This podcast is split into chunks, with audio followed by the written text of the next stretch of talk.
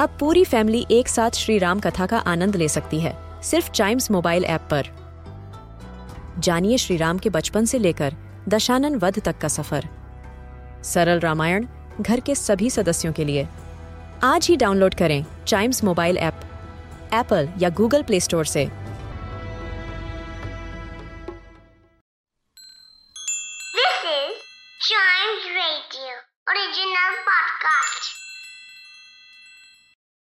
Welcome आप सुन रहे हैं अ न्यूज़ डे पॉडकास्ट और दोस्तों, अभी हमारी सेंट्रल गवर्नमेंट ने एक बड़ा ही ऐतिहासिक फैसला लिया है, और वो ये है कि अब लड़कियों की शादी की मिनिमम एज को 18 से बढ़ाकर 21 कर दिया जाएगा।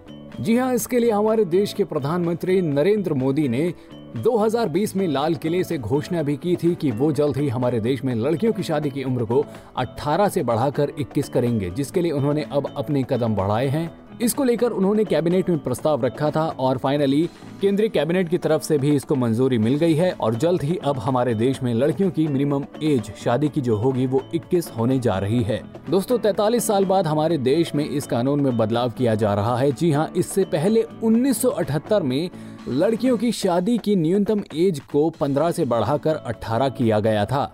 और ये कानून बनाया गया था कि हमारे देश में लड़कियों की शादी के लिए न्यूनतम एज 18 होगी और लड़कों की 21 लेकिन अब बदलाव करने के बाद लड़के और लड़कियों की दोनों की शादी की उम्र को 21 कर दिया गया है।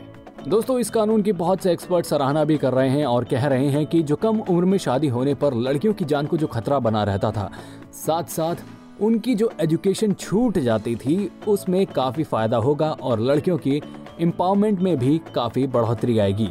लड़कियों की शादी की उम्र बढ़ने से उनकी एजुकेशन पूरी हो पाएगी, साथ ही ऐसा माहौल बन पाएगा कि वो अपने लिए रोज़गार के अवसर तलाश कर पाएँगी, जिससे देश की इकोनॉमी को भी बहुत फ़ायदा होगा।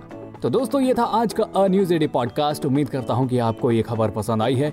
ऐसी ही मज़ेदार खबरों के लिए जुड़े रहिए हमारे साथ। And please do like share and subscribe to a news a day